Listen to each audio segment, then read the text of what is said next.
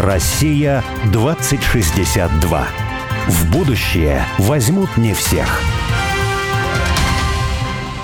Меня зовут Борис Акимов. А я Олег Степанов. Мы авторы проекта «Россия-2062», штаба вольной мысли, цель которого создать модель позитивного и привлекательного русского будущего. Ну а 2062 это символическая дата, и считается, что в 862 году Рюрика позвали княжить на русскую землю.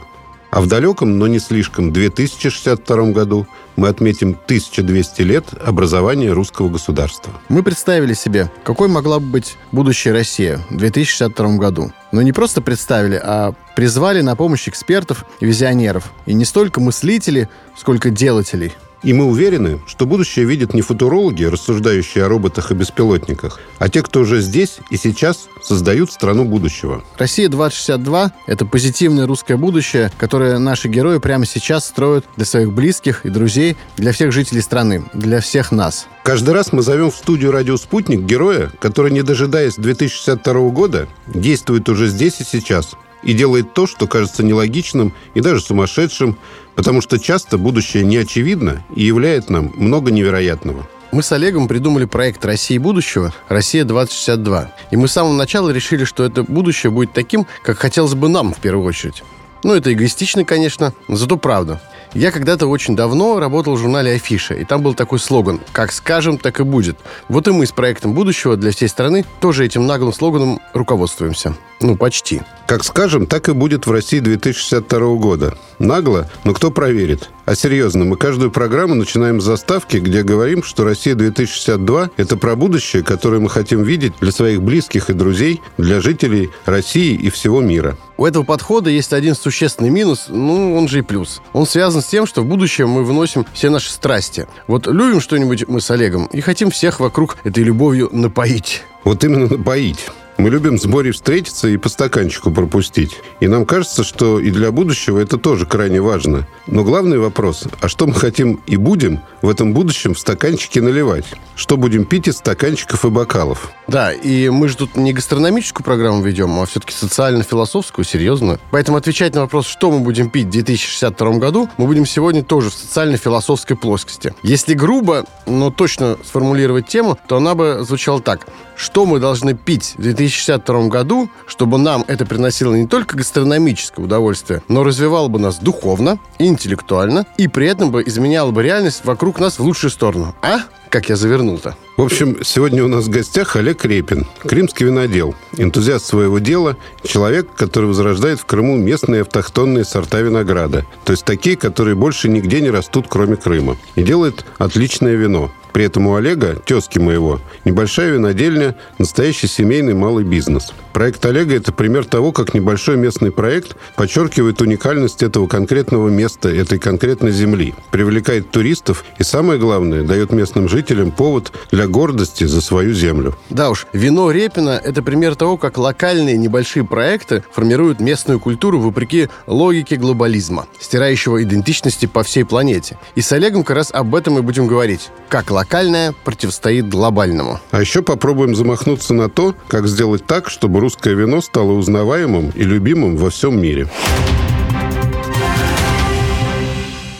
Олег, добрый день. Добрый день, Олег. Всем привет. Олег, вот такой вопрос. Последние 10 лет мы наблюдаем ренессанс русского виноделия. Если в 90-е и в 2000-е даже русское вино было каким-то синонимом слова «шмурдяк», то сейчас появляется все больше небольших винодельческих хозяйств, которые делают интересные вина в среднем и высоком ценовом сегменте. Ну и крупные хозяйства тоже выпускают недорогие вина приличного качества. А как вам пришло в голову заняться таким рискованным делом? Создать свое такое небольшое винодельческое винодельческое хозяйство? Виноделие – это такая долгоиграющая история, и для того, чтобы заниматься вином, нужно иметь собственные виноградники, либо свои, либо арендовать. И, конечно же, мы свой проект начали не вчера и не сегодня, а 10 лет назад, в 2010 году, купили землю, посадили виноградники. Поэтому просто, скажем так, мне немного повезло, я оказался в нужное время, в нужном месте с возможностью производить э, хорошее качественное вино, и это оказалось востребовано на сегодняшний день на рынке. Не, ну у вас страсть к вину, вот она откуда? Это врожденное что-то? От родителей, дедушек и бабушек, или это приобретенное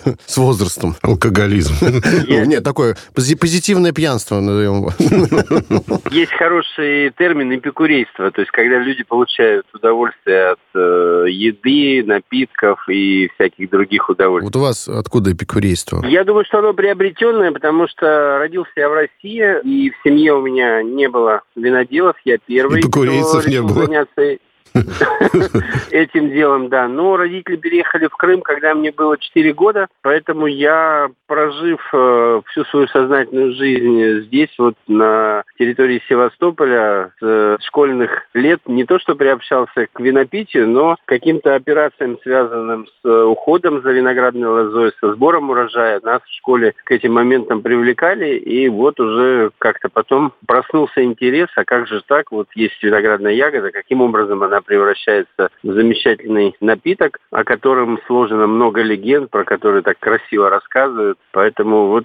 принципе, это все меня увлекло, и уже, скажем, в период окончания школы я экспериментировал дома с игристыми винами по классической технологии, пытался что-то сделать, поэтому вот, собственно, с этого все и началось. А дальше учеба. Ничего себе, то есть уже в школе, да, это происходило? Вы делали игристые вина. А как э, взрослые к этому позитивно относились? Ну, это же не было каким-то таким вот историей, что я это делаю для того, чтобы там употреблять алкоголь. Для меня это был как бы интерес к процессу и... Химия практически, да? Да, да, да. Наоборот, всячески мне в этом помогали, поэтому это такая вот была история очень Ой, интересная. у меня дочка вот поступила в университет, Менделеевский на химию на первом курсе учится. Я все время говорю о том, что давай, давай, вот я хочу винокурню в деревню сделать, твои навыки пригодятся. Она как-то не очень хочет, но мне кажется, что... А кто еще мне будет помогать в этом? Как не дипломированный химик. У меня, кстати, прадед э, был еще в советское время проректором вот того самого Менделеевского института. И он всегда говорил, что каждый уважающийся русский химик, начиная с Менделеева, имел свой рецепт самогона. Ну, правда, самогона, не игристого вина. Да, если мы в глубину веков посмотрим, то в России исторически было два вина. То есть, условно, белое вино – это водка, собственно, там, или какие-то дистилляты, и красное вино – это все, что было сделано из каких-то фруктов и ягод. В любом уважающем себя хозяйстве – делали какие-то алкогольные спиртные напитки. Все это по своим каким-то проверенным или переданным рецептам от твоих предков. И все это было так очень хорошо и наглядно. Ну вот у вас, получается, вы были первые в роду, да, кто этим занялся? У меня бабушка, допустим, она занималась виноделием. Ну, это не виноделие, это такое больше сидроделие, потому что там были только яблоки, и она вот э, из э, тех яблок, которые росли у нее в саду, делала вина, и я как сейчас помню, я был там маленький, ходил в школу, там какие-то начальные классы, приезжая к ней, там к ней приходили какие-то гости и спрашивали, Кузьминична, а есть красное вино? У меня это отложилось в памяти, почему я вам рассказал эту историю, что белым вином называли водку, а красным вином все, что было из каких-то фруктов и ягод. Ну, кстати, да, вот у меня в деревне, в Княже, в Переславском районе, в Ярославской области, тоже соседка, когда был маленький, была жива, и был там под 90 лет, 80 там с чем-то, Варвара Сергеевна, и она вот говорила так, ох, как же я это вино люблю, а имела в виду на самом деле водку. Я помню, что в детстве я не мог понять, почему она говорит вино. Ну, что это винокурение. Да, да винокурение, ну, хлебное вино. Да, вот это... Да, да. А когда я первый раз купил сидр, на какое-то празднество, и отец мой э, сказал, ну, это было лет 10-15 назад, отец мой сказал, Олег, а это что такое? Это то, что вот по 30 копеек продавалось на каждом полустанке в свое время? А, то есть, а что, было распространено как-то? Это, Яблочное вино? Да. Ну, видимо, да. Ну, там, да? в 70-е, 60-е годы. Это была очень очень доступная история, яблок было много, и в том числе их перерабатывали на сидр. Хорошо, а вот как вы все-таки от этого, этих опытов э, лабораторных, домашних по приготовлению игристого вина пришли уже к профессиональной деятельности? То есть вы прямо вот после школы куда-то пошли специально учиться? Как это все? Ну, не сразу после школы. У меня был период, когда все-таки я... Первое мое образование, я закончил технический вуз, наш Севастопольский технический университет, но в процессе обучения я все-таки понял, что хочу заниматься виноделием. И заканчивая, я уже даже себе дипломную работу выбрал автоматизированная линия розлива вина, чтобы это как-то было ближе к теме. И параллельно потом, после окончания технического вуза, поступил уже на заочное обучение в Киевский университет пищевых технологий, уже, собственно, на виноделие. Потому что я понял, что вот это то направление, которое мне интересно, это та как бы история, которой я хочу заниматься.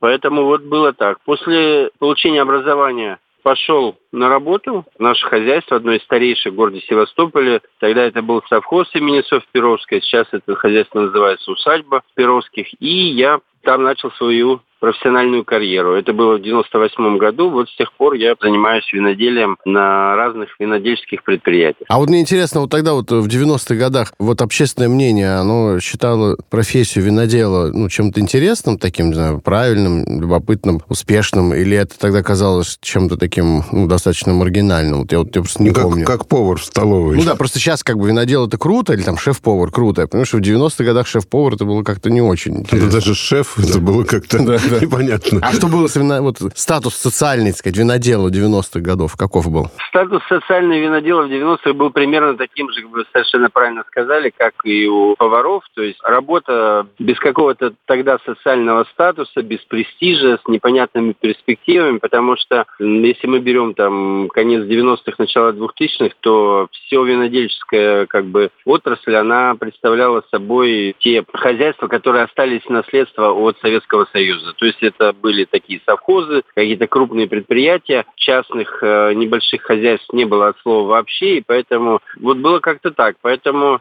четкой перспективы на тот момент, что вот я стал виноделом, я хочу иметь собственное хозяйство, делать вина, хорошие, классные, интересные, то есть его не было. Поэтому про- просто интересовал сам процесс. А почему вот в Советском Союзе не было хорошего вина? Потому что тогда была, скажем, воплощена в жизнь модель обеспечения огромной страны доступным, дешевым, не очень дорогим, при этом э, приемлемого качества вином. И, соответственно, под эти цели и задачи была выстроена вся вот винодельческая отрасль. Она была разделена на первичные хозяйства, как те, которые находились на юге, и они выращивали виноград и производили вино наливом, которое по советским законам называлось виноматериал. И потом они этот виноматериал отправляли уже в крупные города, мегаполисы, где, собственно, происходил розлив этого виноматериала по бутылкам. И поэтому получалась вот такая история. А были же какие-то отдельные случаи, вот там, например, что-то помню, Сталин там хотел пить какое-то игристое хорошее, и он поэтому в Артемьевске, да, по-моему, где-то, где производили только игристое по заказу Сталина вроде, и он считал, что это какое-то очень знаменательное там игристое.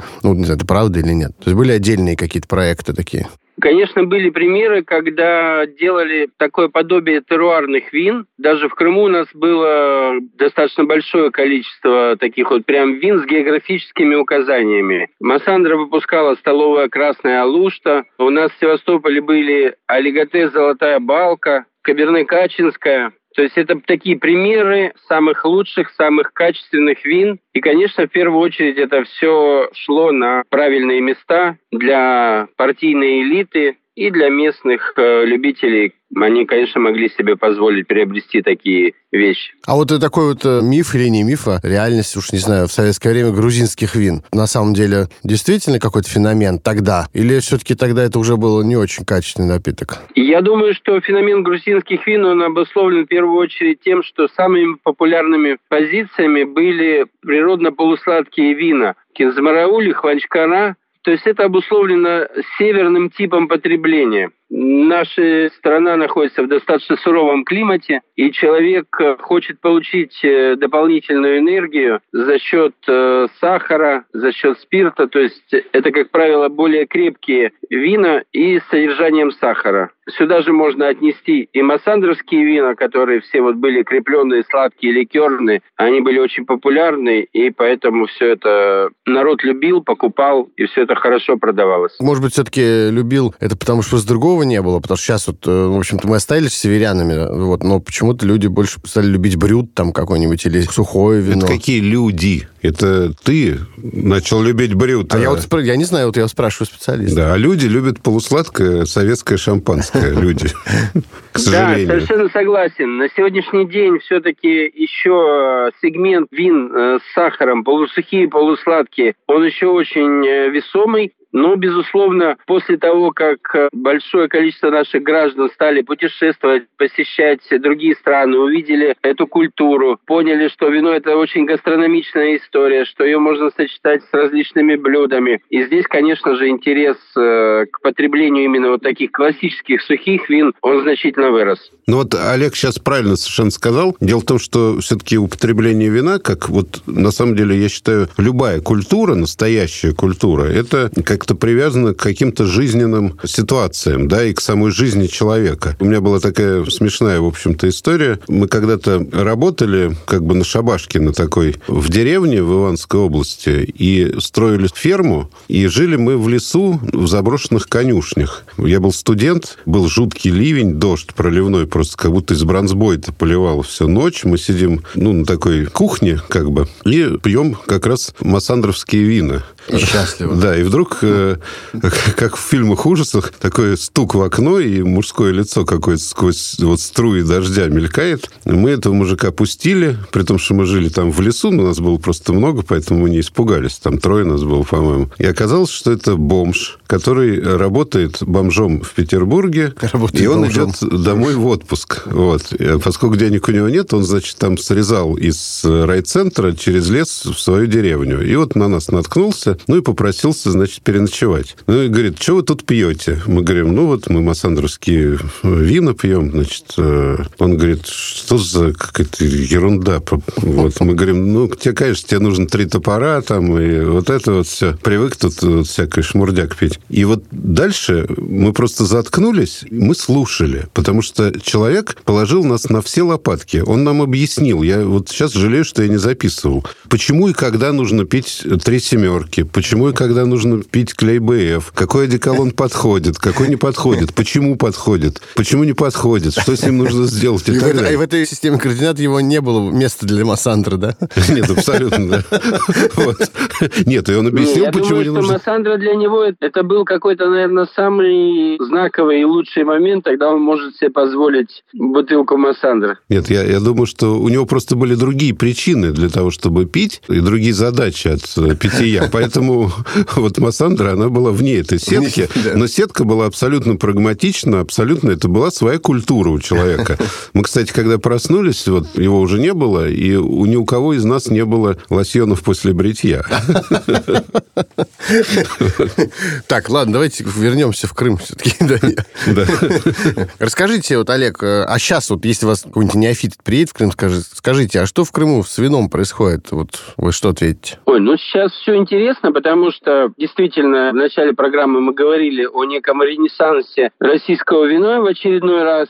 И хочется верить, что это все-таки будет уже действительно такой хороший, правильный расцвет и развитие на долгие-долгие годы, чтобы наш замечательный край и Крым, и Севастополь заняли достойное место на винодельческой карте мира. Я не побоюсь этого слова, потому что действительно у нас уникальные теруары, у нас богатейшая история, есть большое количество местных сортов винограда. И тот э, интерес, который сейчас и бизнес э, проявляет к этой отрасли, и поддержка государства, мы ее чувствуем в виде государственной программы развития виноградарства и виноделия. И, конечно, все это вот как-то способствует появлению новых хозяйств, новых марок вин, новых вин, которые просто выпускают уже на классических наших э, больших предприятиях. Все развивается, все бурлит. Единственное, что виноделие – это очень инерционный процесс, а от принятия решения, там, что вот я сегодня захотел заняться виноделием, я купил землю, посадил лозу, жду 4 года, пока она вырастет, потом еще пару лет э, уйдет на то, чтобы сделать хорошее вино, поэтому время от принятия решения до получения первой бутылки вина будет лет 8. О, А можно вообще ответить на вопрос, что нужно сделать для того, чтобы получить хорошее вино? Нужно иметь э, хорошую землю, такой у нас много. А хорошая земля это что? Чем она отличается от обычной? Ну вот в Воронежской области, например, чернозем. В принципе, земля хорошая. Земля отличная, но не для винограда. Ага. У французов есть хорошая поговорка, э, для того, чтобы получить хорошее вино, лоза должна страдать. О, Поэтому, Да. как правило, Это касается и, в принципе, и человека, на самом деле, тоже. Будь хороший человек, Ну, если, он будет знаете, страдать, да. то будет хороший в результате. Возможно. В вине очень много таких э, историй, когда вот э, аналогии с человеческой жизнью. Лоза тоже любит достаточно такой умеренный климат, чтобы было не очень холодно и не очень жарко. Лоза имеет свой цикл жизни, тоже схожий с человеческим. Поэтому очень много таких вот параллелей, да, действительно так. Поэтому почва должна быть бедная. ага. Самые лучшие почвы – это известняки. О, То есть это как когда-то дно моря. А у нас вот Севастополь, условно, белокаменный город, который построен как раз из известняка, и все почвы в окрестностях Севастополя, они как раз имеют такое происхождение. Это очень круто. Посадить хорошую лозу, А где взять? Где взять лозу? ну вот, к сожалению, на сегодняшний день у нас мало питомников в России, но сейчас это направление развивается. Поэтому в основном, конечно, приходится покупать пока саженцы за границей. а есть э, автохтонные какие-то сорта, которые за границей не купишь? Конечно, я говорил, что у нас в Крыму большое количество местных сортов. Если ты покупаешь за границей саженцы, то они тебе не предложат такое. Они тебе предложат э, Каберне Савиньон, Мерло, Шардоне, Пино Нуар. Но Какур им не интересен, это не их история, поэтому развивайте это сами. А вот вы какие автохтонные сорта разводите? Что у вас растет? Да, мы начинали развитие своего хозяйства с посадок международных сортов. Первый виноградник мы заложили там Каберне Савиньон и Сера. Это такие распространенные во всем мире сорта. А потом сконцентрировались именно на местных. Следующая посадка у нас были Сапирави и Рубиновой Магарача. Сапирави, хотя имеет грузинское происхождение, но мы очень рядом, Черноморский бассейн. Сапирави давно в Крыму у нас здесь э, растет, с ним активно работают, поэтому он условно местный. А Рубиновый Магарача вообще это чисто наша история. В 1929 году в институте Магарач в Ялте ученые вывели этот сорт. Мы пытаемся с ним дальше работать. И последняя посадка в 2020 году мы посадили кокур. Это тоже наш автохтон, белый крымский сорт винограда. Очень древний и вот прям сто процентов наш крымский локальный. А вот все-таки вы начали про землю, потом про лозу, как сделать хорошее вино. Ну, наверное, это и не все, да? Ну, конечно, потом нужно тебе винодельное оборудование, но я всегда говорю, что вино делается на винограднике. Мгм. То есть, если у тебя есть хорошая ягода, то есть хороший качественный виноград, то дальше все просто. Тебе нужно просто ее раздавить, а природа дальше сделает все сама. А вот э, несмотря на то, что такое огромное количество виноделов в последнее время в Крыму появилось, есть еще место, вот нас кто-то сейчас слушает, сидит где-нибудь в Москве, я не знаю, там в Нижнем Новгороде такой, хочу вино делать. Вот если он поедет в Крым, ну, найдет себе место? Конечно, такая возможность есть. На сегодняшний день мы имеем около 30 тысяч гектар виноградников в Крыму. Максимум в советский период был э, 150 тысяч гектар. О, то есть в пять раз. еще. Представляете, еще как Потенциал потенциал огромный. еще огромный. Мгм. Да. Круто. Так что, друзья, кто слушает, все бросайте. У нас много тут героев, в отличие от Олега, который целенаправленно к этому шел. А есть такие, которые все бросили, куда-нибудь уехали, и что-нибудь занялись. Вот, вот имейте в виду. В Крыму еще много есть места для, Для тех, кто героев. хочет. Для героев, да, виноделия. Не только Пакуйте чемодан, потом нам пишите, кстати, наш телеграм-канал Россия 2062, пишите нам туда, что вот я собрался вино делать, собрал уже чемоданы и уезжаю. Вот мы сразу про вас передачу сделаем. Ну, не сразу. Нет, посмотрим чуть-чуть на то, как, как- как- что получилось в результате. Отличная идея. Как вообще начиналось русское виноделие? Ну, с какого отсчета его считать? Ну да, пусть вот даже не с российских имперских, там, 19 века, а что-нибудь, скажем так, не русское даже, а может быть, э, Не, я на имею в территориях виду- России. Нет, я имел А. в виду сначала А, русское, ага. да, а потом уже А, ну тогда посмотрим. окей. Да, когда Крым при- Ага. был присоединен к России первый раз. Совершенно верно. То есть эпоха Екатерины, Крым вошел в состав Российской империи, стало государство осваивать эти южные земли. И, конечно же, все поняли, что здесь есть большие перспективы для виноградарства. И в этот период был такой первый расцвет российского виноделия. Это связано с фигурой Льва Голицына, человек, который огромный вклад внес в развитие, потратил кучу денег своих, потом состояние жены, В результате все равно как бы было все экономически не очень хорошо, и ему пришлось э, для избежания банкротства подарить свое хозяйство, которое занималось производством игристых вин в Новом Свете, подарить его царю, чтобы сохранить дело всей своей жизни. А царь как воспользовался этим? Развивал дальше? Да, хозяйство существует до сих пор, и, в принципе, те основы и традиции, которые Голицыным были заложены, коллектив их старается сохранять, развивать. А вот почему в этот грот высаживался Николай II вместе с Голицыным. В Новом Свете, в Новосветском заповеднике, есть такой грот, где был Николай да, II. Да. Наверное, подписывали документы. Когда продажи. Ну, они документы не подписывали. Голицын обратился с письмом к царю, что он изъявил желание подарить хозяйство, а царь приехал посмотреть на подарок. Кота в мешке подсунули бы. Да, Грот, кстати, носит имя Шаляпина. Да, да, потому что он там пел. Потому, что, да, Федор Шаляпин тоже был в гостях у Голицына и тоже там, выпив вина, немножко упражнялся. А что там еще, по Воронцов? Воронцов э, тоже что-то там такое с вином э, делал. Я думаю, что были все. Те, кто вот имели какие-то владения на южном берегу, и у царя было имение в Ливаде, и он впоследствии создал на базе удельного ведомства большое такое крупное виндельское хозяйство, которое сейчас превратилось в Массандру. Вот. У Воронцова, конечно, тоже были свои подвалы, свои виноградники. Ну, потом после революции все это было национализировано, и на базе этих винодельческих хозяйств созданы какие-то были колхозы, совхозы. А сейчас мы на три минуты прервемся и дальше вернемся к обсуждению виноделия русского. Россия 2062.